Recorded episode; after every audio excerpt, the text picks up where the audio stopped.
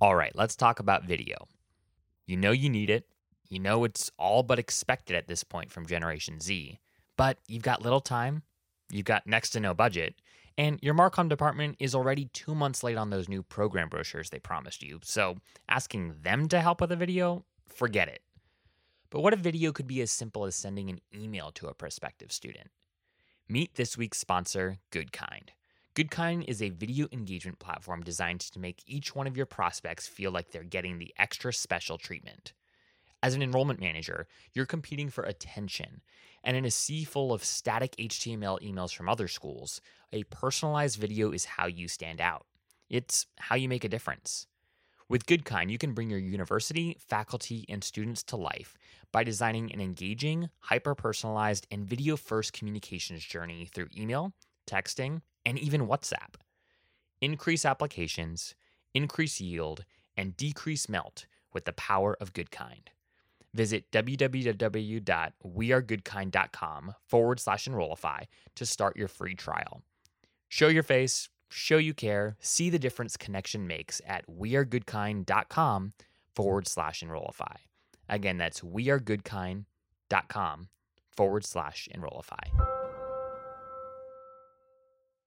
Welcome to Fanatical Fridays, a weekly podcast where I sit down with Mickey Baines, a principal at Kennedy and Company, which is a higher education consulting firm, to discuss the traits, the strategies, and the tactics that separate the best enrollment management teams from the rest of the pack. I'm Zach Busekrus, founder here at Enrollify. Enjoy the show.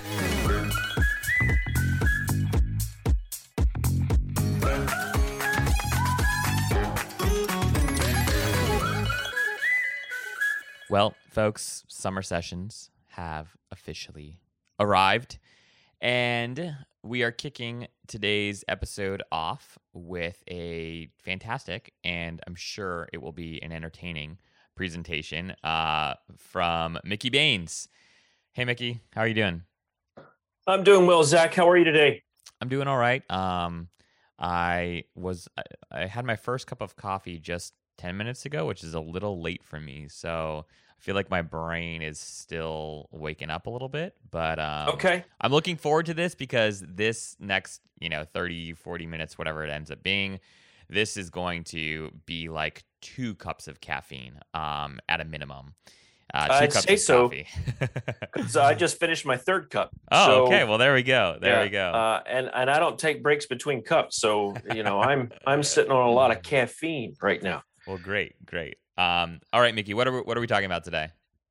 Well, this is uh, the first session of of summer session, so this is virtual opportunities in a post pandemic world.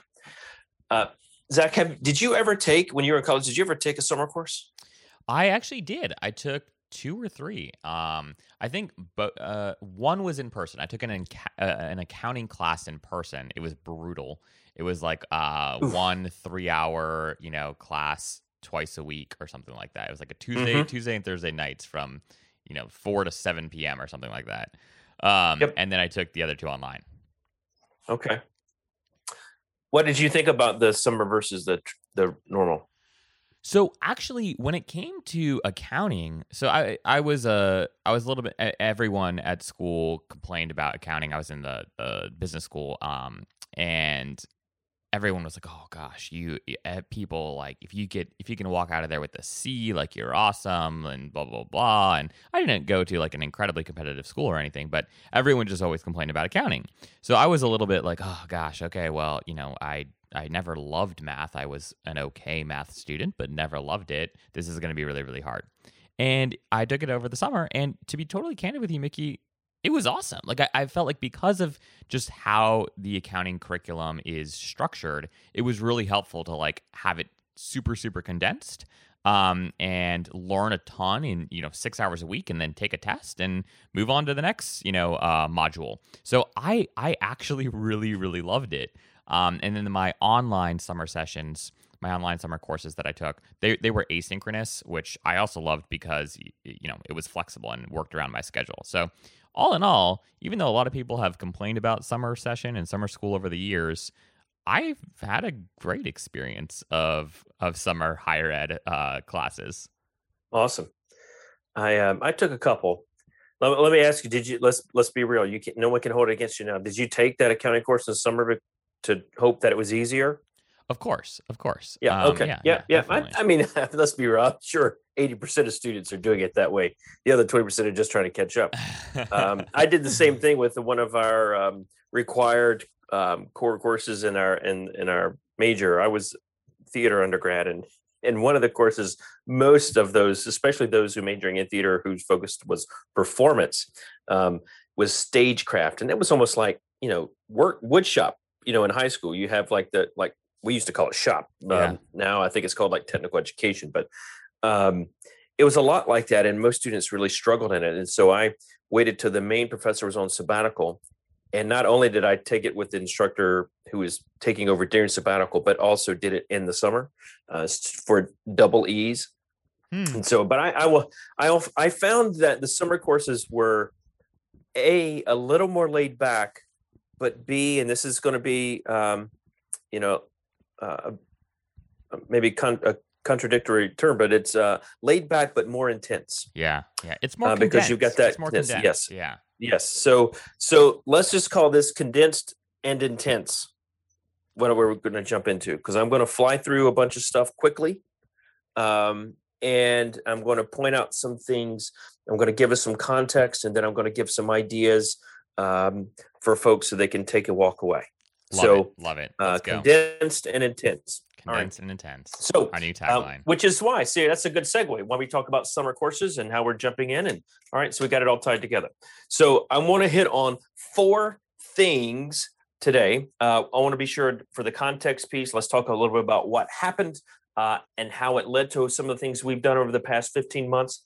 Let's talk about bright spots. I want to talk about ideas that we see in action, uh, meaning what I am seeing that may be different to you uh, that you've not seen or thought about. And then I want to talk about how we can take other ideas um, that we have already used and expand on it. And that's how we're going to talk about um, this this component. So Love first, uh, let's talk about disruption um, because um, I think disruption is a i like the word disruption um because I, I, think when you hear it it you perk up because it it's when you look at a scale uh, of when you talk about change when you say disrupt it means a little more turmoil uh, a little more mixing things up uh, and i think it's still a dramatic understatement of what everyone's kind of faced over the past 15 months but but but when I think about disruption and I think about what we've been doing, it reminded me a lot of uh, of watching my younger daughter. Hmm. Uh, and I and I had this experience with both of my daughters, but one of them's a little older now. But um, as a child, I could see them act without fear. Hmm. Um, they were there were so many things they were willing to do that they didn't have any fear about that would scare the hell out of me as the parent. Um, or even if I was to do it for myself, it might scare me. I want to think, I understand the caution behind it. I understand the impact of taking that action. And sometimes I don't. But as a child, they don't really see that, know it, and they just go and do. And 99.8% of the time do so without any real negative impact to them. They don't get hurt. They have a little more fun. Mm-hmm. And now I'm starting to see my older daughter who's who's a teenager now starting to hesitate, to think, and it is a learned behavior. And that has happened to us as all humans as we grow in age. Um, but professionally, when we see something that works, we like to stick with it.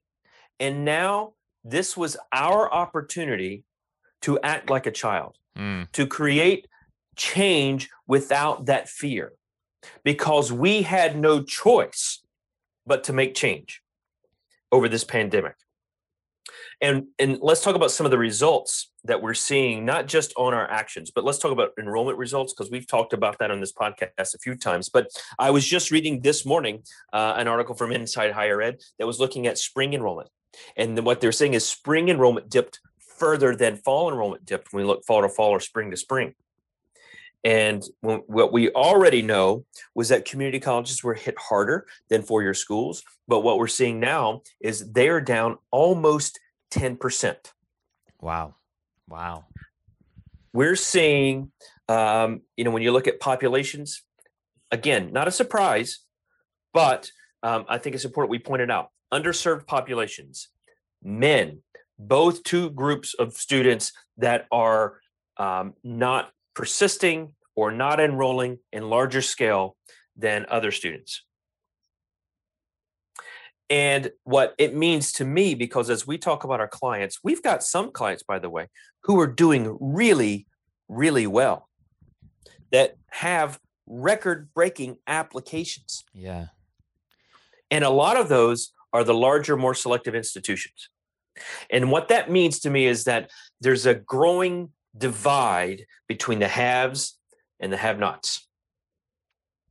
And the have nots doesn't just mean community colleges, because you're some of these folks listening now might be working at small private institutions that are part of that have not. And when I say have not, I mean folks that typically have um, rolling admissions who have to work every day of the year to ensure that they're making their class and not necessarily say, hey, today's May 2nd. I'm shifting what I'm doing to focus on this activity for my fall class. No, May 2nd means I've got to continue what I was doing on May 1 and also pick up doing what everybody else is doing post deposit day.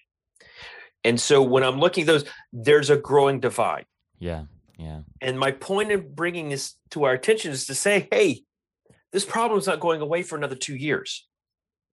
We might be physically back next year in most places, but that doesn't mean the problem's going away because when you look at your prospective student population now for fall 2022, you probably have fewer inquiries than you did before. And some of the activities that you may do to quickly spruce that number up, i.e., buying a list, doesn't give you the same level of engagement for the people in your pipeline.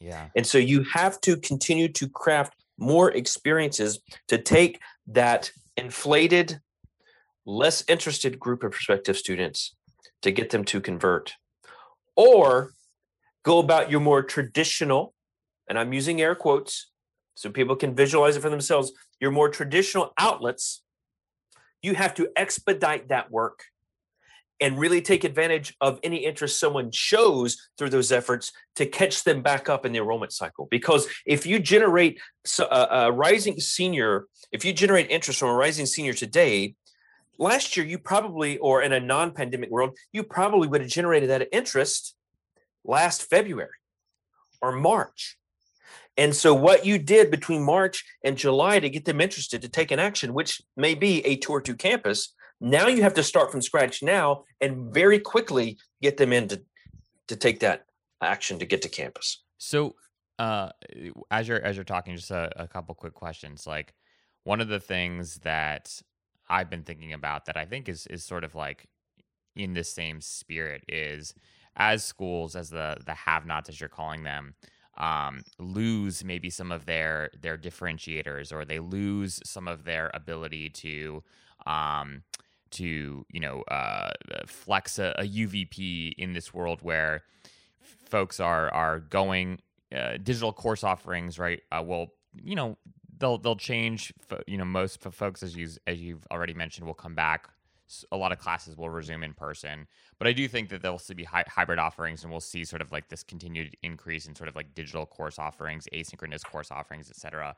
Like, do you think like this is a moment for the have-nots to really think critically and hard about how do we how do we stand out right? With we have fewer resources than than the haves and maybe this this pandemic is really a a moment of truth for okay what are we going to do that is genuinely different that is genuinely distinct? Otherwise we will go extinct. Or i guess what's what's the solution here? I love that we got an opportunity to be distinct or we go extinct i like it uh, the way you play with words there um, absolutely and i'm hoping that folks do that um, and that that's opportunity you know i you know, I, I don't like. I'm I'm hesitant to say this because it's not like there's some type of um, vision or insight I had that no one had. But I wanted back in 2007 or eight um, to include in curriculum at my institution where I was working. I want I, I wanted the requirement that every student, especially traditional students, take at least one fully online course as part of their re- curriculum requirements. Hmm. Yeah. Because the way we're operating today professionally, remotely, I think we need to learn how to do that more effectively. And I suspect if we were to reflect when we are back on campus in the fall together as professionals about how we worked and what worked well and what didn't, we could inject some of that into our learning communities. We can reflect on what worked well and what didn't in the academic experience for students now and inject that in. So let's how do we improve that? Ensure that students get that experience, that we learn how to communicate in groups remotely. Now, they are doing that on their own, right? They, they've got the technology to do that on their own, but how do we teach them to do that more professionally? What does it mean to be in a professional working group remotely versus a peer friendly group professionally uh, or personally? So yeah. I, I, think we, uh, I think there's opportunities for that. But, you know, as we think about, you know, because I did have someone ask me this before, well, if we really did do a lot of things differently and that was the way to go. Why were the numbers still the way they were? Hmm. Um, and I don't know that. Well, maybe it's a fair question, but there are a couple of things. A, we did make a lot of changes. We could have potentially made the changes too late, depending upon when you enacted all the change. If you sat around and did nothing for six weeks and planned and waited six weeks to do anything very differently when everyone else around you started in three weeks, then you were already behind the game to begin with. But then there's also a certain point where there's so much turmoil externally, those external factors had more impact than what you could create to get folks to feel more comfortable to enroll. So there are certain groups of people that you weren't going to get regardless of what you've done. But the and, and I want folks to understand that the change and shift in efforts to do what you could do did may not have resulted in growth, but they did result in having more than you would have had without it. And yeah, you don't yeah. want to go without that thought and keeping that in mind because we have to understand, yeah, the numbers may not have been what we wanted, but I don't want this to, to be so demotivating that you're that upset about. Like uh, we have clients that were down three or eight percent in the fall. As of July, before the fall started, they were down 30 to 40 percent. Hmm. Like that's a huge yeah. shift, yeah. right? And that they could have started 20 or 30% down rather than 30 or 40 and yet they're 3 or 8 that's a that's a fantastic recovery. Do you also think on, that note like one of the things i've been thinking a lot about is uh, will as as part of this year that we've all experienced from a from a mass sort of like cultural standpoint are we going to come out of this especially as so many schools have moved test optional and, and many of them have uh, you know have have said that they're going to remain test optional and you don't have to factor in like the SAT or ACT into sort of like your your admissions process and your college search journey. Like, do you think that we're going to see this massive disruption and change in how folks think about the application process? And like, is May one going to be like this, you, you know, thing of the past where it's it's really like, hey, you you can apply to a college and within 48 hours hear back and get accepted and start class two days later, like when is that going to come about? Like when is it? And, and oh, I don't like, think that's going to happen immediately. There has to be enough of that occurring. Um, but what? But in like, order to what, force the other ones, because you know the, the big yeah. brands can stick to May one. Sure, sure, sure, sure. Right? But I, but I'm just saying, like like as looking out over the next couple years, few years here, right? Like think about right this this generation right of students who is used to they're the uber eats the doordash generation the amazon prime generation right? Like instant gratification uh, you know you fill out a form you get what you want right? What like when when are we going to see schools and is this i guess what i'm saying is like is this an opportunity uh, for uh, the the the have nots um, to again have nots typically you know have have not. And so the infrastructure required to to build something like this out is is probably at least immediately somewhat out of reach. Um, but is this an opportunity for, for for for folks to sort of like rethink deadlines, to rethink uh, how they how they tell students, right? Like especially if they're looking at numbers over the summer and they're looking really, really, really rough. Like, why aren't we? Why aren't more colleges and universities able to offer 48 hour turnaround time. And I, I, I know like the practical reasons why, but like, surely that has to be where things are moving. Like surely that has to be the direction that some schools are are thinking about exploring, right? I think the have-nots can can definitely do that. Um, the the haves actually might struggle more and exactly in that turnaround because they have X number of spots to allocate. And they're not going to turn something around in 48 hours that's submitted on November 1 when they know they've got another month worth of applications to receive where they can improve the quality of that class. Sure. So whether the haves mean you are a Penn State or a Harvard yeah. or a I don't know Berklee College of Music, you know those institutions, and I'm and I'm assuming they're all going to be doing well this fall. Um, you know they uh, have that quantity and and and therefore the opportunity to better quote unquote shape the class they want. Yeah, yeah. Um, and so that 48 hours, they don't want that. Now the question is, how does I don't know turnaround university I don't want to throw any names out there, but let's how does Turnaround University say, hey, we're going to give you that decision 40 hour, 48 hours, and you turn that to their advantage. Yeah, yeah. So that they because they, you know, they know if they're head to head against Penn State, they lose eight out of 10 times. Yeah. So how can I? You're not going to flip it so that you win eight out of ten times, at least not in any short or midterm um, shift of things. But can we get uh, instead of two out of ten, can we get three out of 10 or four out of 10? And what does turning it around in 48 hours do to help me do that?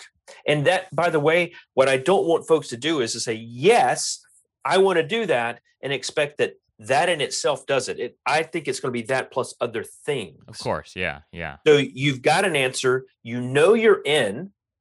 This is what else I can do for you to get you to want to be in and not worry whether or not you're in at Penn State.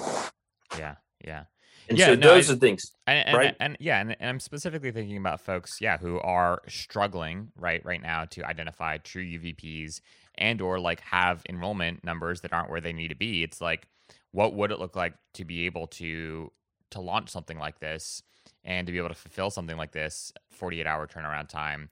Because again, like one and and strategically targeting this like right as like uh you know uh April 1 sort of uh decisions come out right and it's like oh well hey you didn't get into your your school of choice right or whatever um you know whatever the school's school's deadline is.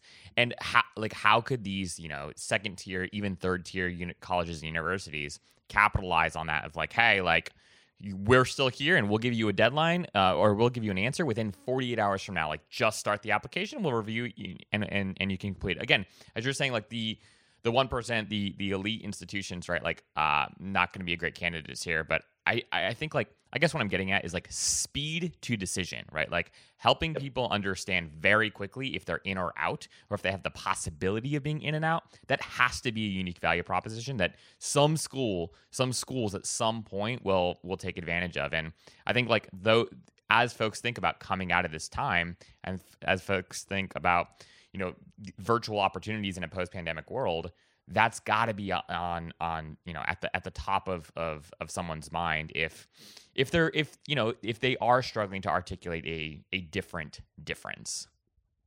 So here's here's what here's what i'll tell you zach. I um i'd say that might be something on their mind not necessarily changing of dates but re- trying to what's on their mind maybe rethinking things. Changing the dates may not be at the top of the priority and here's here's why. And it's not necessarily the the the, the best answer but uh, i'll tell you why. There are things that you can do that you as you think about what we can do differently as a choice to rethink this entire operation and, and our process of attracting engaging and enrolling students. But there are other changes that will continue to force your hand that you'll focus on. For example, what you've already referenced is that score optional piece. Yeah. That's going to impact you more faster than the deadline will. And so you have to think about address and address that because as fewer and fewer students take these tests, that's fewer and fewer names you're buying. And that's going to impact your pipeline more. Yeah. And so you have to figure out how to offset that.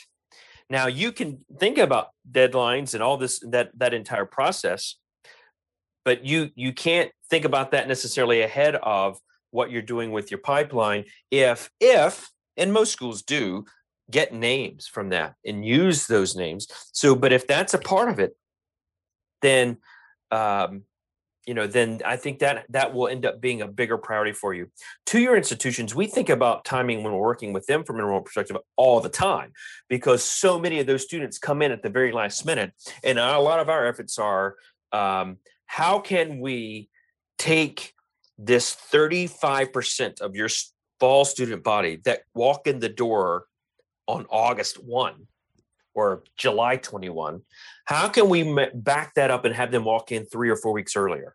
Yeah. Yeah. Now, I'd love to say how can we get them in three months earlier, but typically when I'm working with a school, it's already May. I don't have the luxury of saying let's talk three months earlier. Let's figure out what can we do to get them to take action three weeks earlier, so that when August comes around, we have more time to give to the right students. Because if I circle back to the whole conversation about the um, about this virtual opportunity, you know, again, we're talking underserved students being the ones who are least likely to enroll or re-enroll, and those are also most often the students that are walking in on August one. Yeah. And yeah. so we need to be able to give the right students the right amount of support and having some of them get there earlier for a two-year institution is one of the ways to do that. Now, I'll, I'll talk a little bit about, you know, change in general. You know, there's a great book. I, I, I've probably read it four or five times and I referenced it a lot with clients um, by Chip and Dan Heath. I don't know if you know those. Made They're brothers. Stick? Uh, no, that's wow. the marketing book. I knew that's the one you read of all of them, Zach, and that's that's a good marketing uh, book. This one's called Switch. Um, I think how to I think switch how to make change when change is hard or something like that. But anyway, uh, the book is called Stick, and one of the components they have in the book is they talk about how to enact change is, is they call finding the bright spots. And I, you know, as we think about increasing virtual opportunities, we need to be looking at what we did and understand what may have worked and what may not have worked. You don't have to recreate the entire wheel for virtual experiences next year. Yeah. Necessarily, because you sh- you've done so many different things. If you can find what did actually work well, that's your starting point. Let's keep that, expand that, improve that. That's finding the right spots. When you're looking at a lot of things you know that when you're struggling to make change or struggling to get numbers where you want them to be find what is working for you and how do you expand upon that? And giving the topic of this we're talking virtual opportunities which you've done a lot of. What did work and how do we build on that? That is that's going to be important. Now i'm going to say this because i hear this a lot well we don't we don't necessarily know or know how to find what worked um, and that's a problem. And I know we had a lot thrown at us in the past year, but let's just say this summer is our line in the sand. Yeah. Because if you don't know, and you know you don't know, then by next summer, you need to be able to say you know. And if you don't, I'm people may not like the statement. If you don't know by next summer, to me, that's a dereliction of duty. Yeah. Yeah. If I am charged as a director, dean, vice president, whatever that title is. But if I'm charged in making this class and I don't have that information now, and, and I know I don't have it, and I still don't have it next year, shame on me. I failed. Does it mean I'm a bad person? Does it mean I'm a failure as a whole? It just means I failed at that piece. But that's a critical piece. And if and it and if you are listening to this and you don't think you have that data and you don't think you have the ability to get it, find me outside of this podcast. You email me, email Zach. We will talk with you and help you find that path because that is critical. You have to do that. Yeah. You have to know what's working and what isn't at this point because we're getting at a level, we're starting to get at a level of improvement and general baseline operation where if you don't have that data, you are guessing in the dark. Yeah. And and I mean to be totally fair too, it's like technology has come such a long way that like it is unacceptable to blame like a lack of resources on being able to have the tools that you need to to garner this insight. Like you don't need the Cadillac, right? As as as you'd say, Mickey, but like you at least yes. need you at least need a Kia, right? And like it's yes. we it is just no longer acceptable to not have a CRM that can provide you baseline insight into whether or not your strategies are or are not working. Yep. We still have clients using spreadsheets, uh, and I don't love it. But if, if for some reason you really can't have a CRM, use the spreadsheet. It's one column of data that says, how did this student, what made this student contact us? Or why did they attend this event? And you put it in there, you classify it as a pick list, you know, so you can have some way to sort and some way to report on it, but you find a way. Yeah. Yeah. We've got to know that information. And you're going to see in the next 10 years some much more dramatic shifts and improvements in how we engage with students digitally. We've, we've been seeing it and the, the, the technology has been there for years, but higher ed's starting to catch on. This pandemic helped that a little bit. Um, but let's talk a little bit more.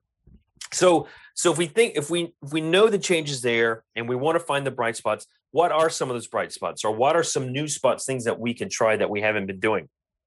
and Zach, I think we talked about this uh, on our on our last conversation. You know, is there are what type of pre-recorded video content can we have out there that provide that virtual experience? Virtual doesn't have to be live. Yeah, yeah. Especially, it doesn't have yeah. to be. And, and and honestly, sometimes it shouldn't be. Like I think that we we trick ourselves into thinking like, okay, we need to have this like you know biweekly Zoom office hour sort of experience and like you know you get three people there and it's a lot of work and a lot of prep and maybe you're lucky to get 10 there and and your your counselors your your your team you know it's a lot of work and they might be defeated if only a few people show up to the you know q&a session or whatever it is.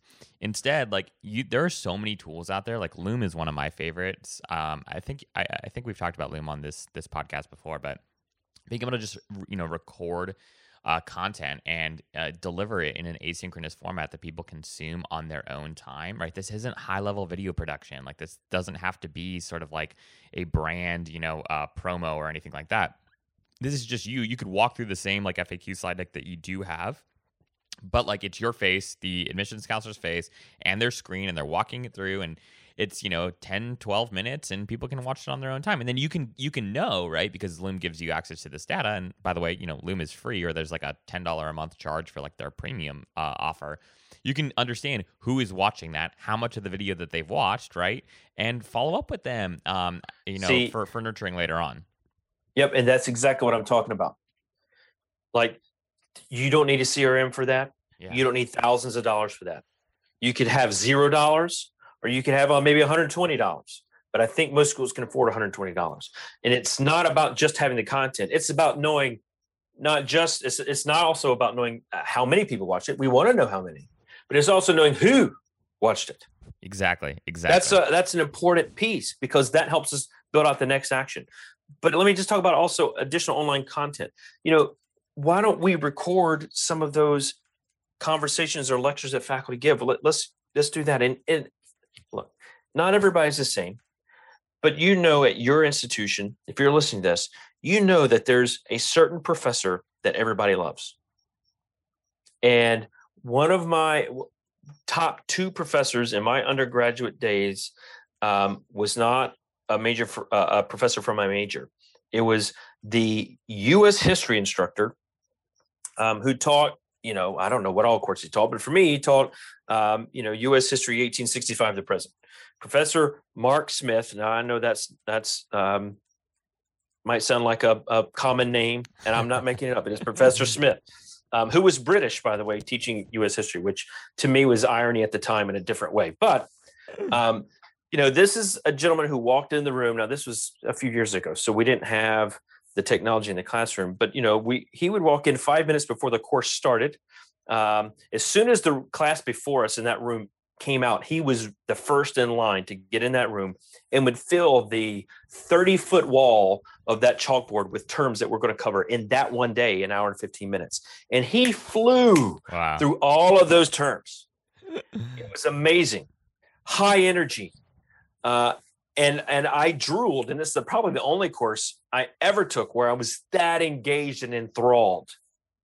You know, imagine if we took someone like that and recorded them and used that as a way to talk about. Let's talk about what your experience is here. Now, granted, every professor is not like that, and that's not going to be the full experience of someone, but that's going to be enough to get their attention. Let's do that. Um, let's talk about you know because one of the things you were talking about, you know, can you record this twelve minutes um, kind of question and answer session, and people being disappointed if if you only have a few people show up. Yeah, yeah. Let's um, so when i aside from this being enhancing virtual experiences let's talk about expectations. Because if i'm leading the group i want to let my team know if you're disappointed because you had six people show up that's not the expectation we need to have. We're not necessarily trying to have 50 50 would be great but 50 is also unrealistic yeah yeah so we are creating an event for six people and when six show up great success. If eight show up, even better. If four show up, that's fine. But we're creating something small. And let's do small and be okay with small. What if small is better? I've seen I've we've we've got schools out there that are doing now. These are not virtual; these are back to person. Um, I've heard of a sunset campus tour. The campus tour. It's a sunset tour. I love the name. That's a beautiful. Yeah, that's a fantastic. I want to go to the campus and have a cocktail walking yeah. across, yeah. seeing campus. I love it. It is a small event. Why can we not create small events virtually and be okay with that? And why not have something maybe an invite only conversation with the dean? We share the video of Professor Smith lecturing and have an invite only conversation with Professor Smith. I love this. I love this. Keep going. Keep going. Our alumni, you've got some friends that graduated or some students that you recruited years ago that you're still in touch with. Why not have an event with them? And by the way, this can be live, it can be pre recorded, but I don't want just a, a panel about it, uh, your experience at, at, I don't know, uh, awesome university with this alum.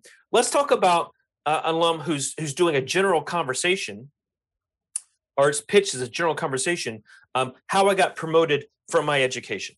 Hmm. yeah. And you know brian's going to talk about that. Uh, he's doing this session. He's talking about it. I'm going to i wanted to invite you to this. Because we've been talking you've been talking about your career and you know you're a non-traditional student and and how you haven't been able to get promoted. And i know you're considering education as one of those routes to get you promoted. Just what, why don't you sit and listen to brian i can get you an invite here's a link Listen to that. It's that simple. All, it's that simple. It's and it's things that you kind of were already doing or thinking about, and you may have done in the past that, that weren't necessarily virtual. That you want to do that. And now, what I would say is, how do we kick it up a notch?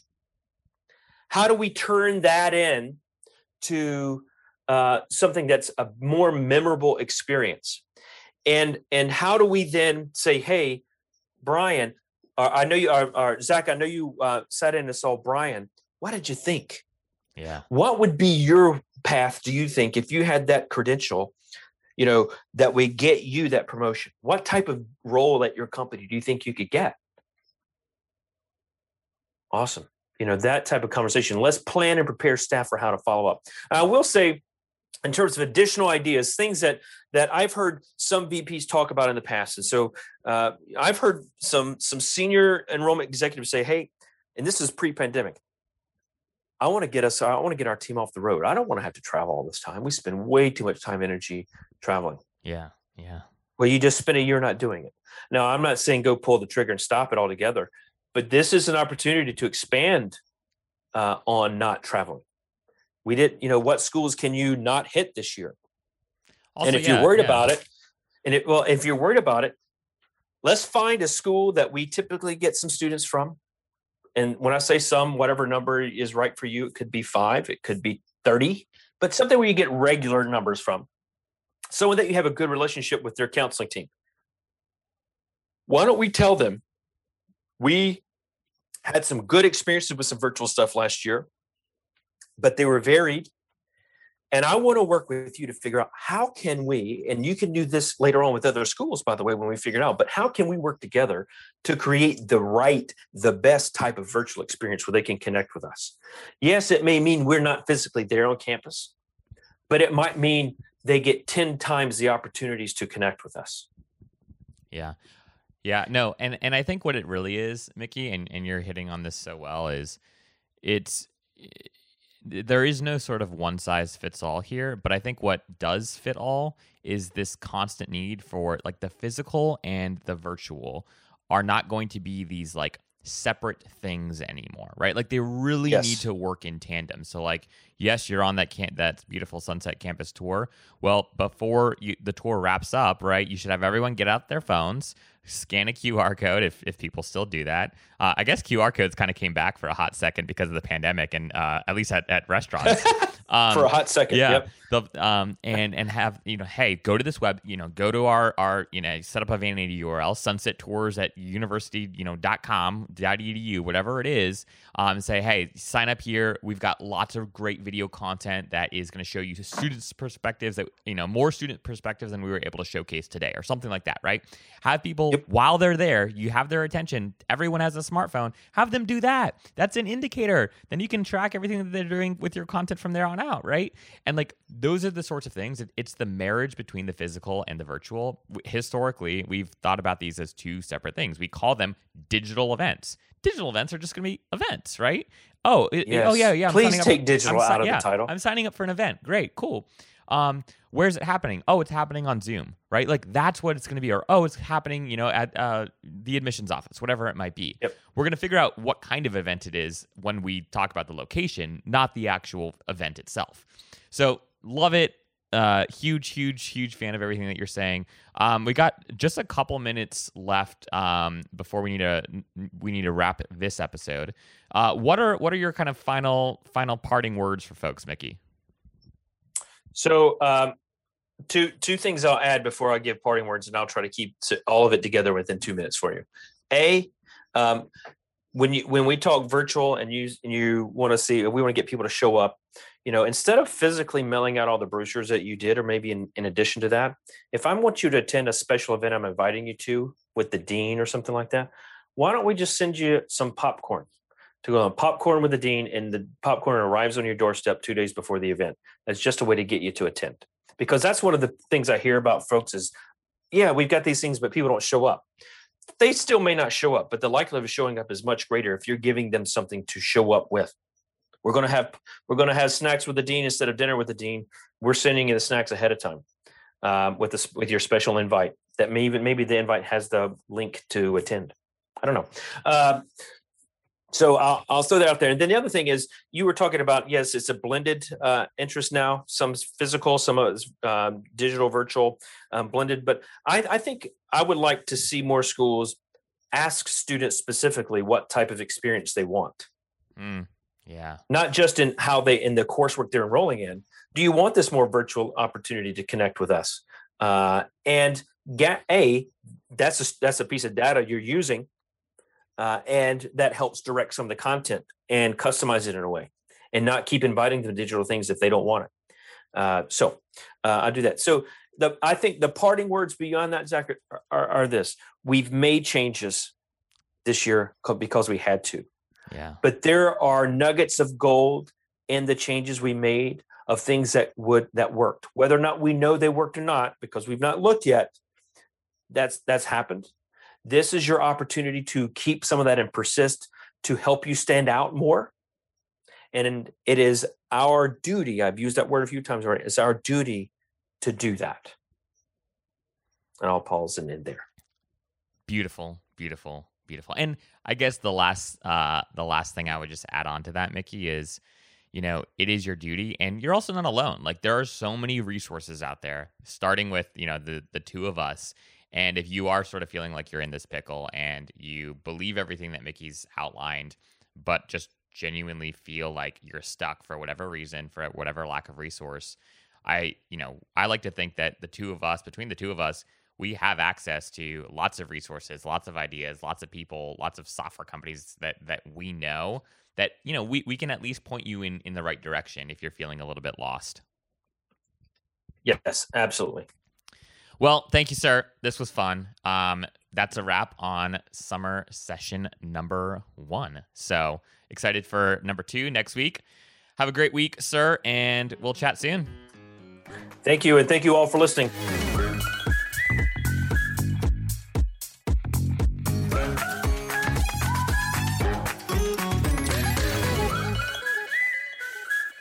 Hey, friends, we hope you enjoyed this week's episode of Fanatical Fridays with Mickey Baines. If you have an idea for a topic you think we should cover on this show or riff on, please feel free to reach out directly to me at Zach, that's Z A C H, at enrollify.org. Um, and I will bring it up with Mickey and we will chat about it on an upcoming episode. So, again, that's Zach, Z A C H, at enrollify.org. And reach out if you have questions, comments, thoughts, ideas for things that we should be talking about. All right, guys, take care and we'll see you next week.